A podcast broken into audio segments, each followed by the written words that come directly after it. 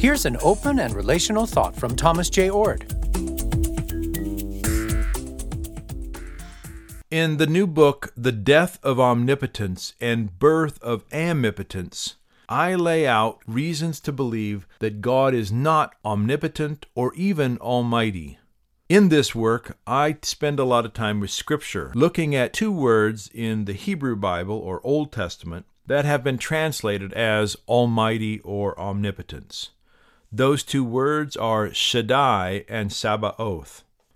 Most scholars interpret the word Shaddai as meaning breasts or mountains. So El Shaddai is the God of many breasts, or the breasted one, who nourishes creation. Or as a mountain, God is the one who protects. Neither of these words mean Almighty. The word Sabaoth is translated best as hosts, or groups, or council, or armies.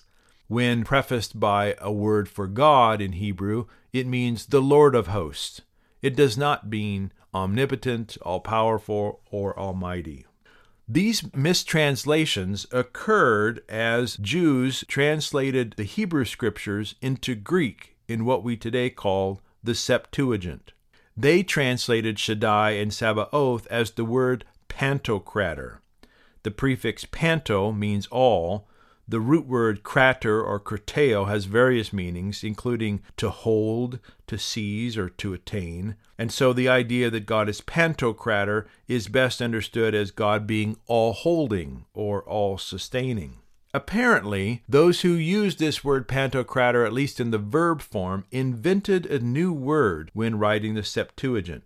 But this decision to render Shaddai and Sabaoth as the Greek word pantocrator had considerable theological repercussions. It not only affected the Septuagint, but it also affected the New Testament, in which Pantocrator appears ten times. Then, six centuries later, in the fourth century AD, Jerome translated this word Pantocrator as the Latin word omnipotens when writing the Vulgate. And this word omnipotence, of course, is where we get our word omnipotence. Had Jerome actually followed the original text, he probably wouldn't have used that word omnipotence. And we and other Christians, Jews and Muslims today would probably not think of God as omnipotent. Now, scholars often complain that Christian theology has been unduly influenced by Greek metaphysics or Roman views of power and sovereignty. In this case, Greek beliefs likely influenced the translators to choose that word pantocrator when translating Sabaoth and Shaddai. And Roman ideas about kingly sovereignty influenced Jerome when he translated that word as omnipotent. This mistranslation, in turn, has affected the writers of the creeds who called God Almighty, Pantocrator, or Omnipotence, and this mistranslation passed on to Islam. In other words, Jerome's mistaken translation from a mistaken Greek translation of the Hebrew has led the world's two largest religions to adopt a bogus view of divine power.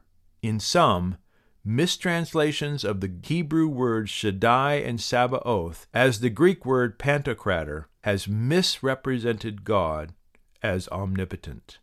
For details of this argument, check out my new book, The Death of Omnipotence and Birth of Amipotence. For more, see the Center for Open and Relational Theology or Dr. Oord's website, thomasjayoord.com. Please like and subscribe to Ord Shorts.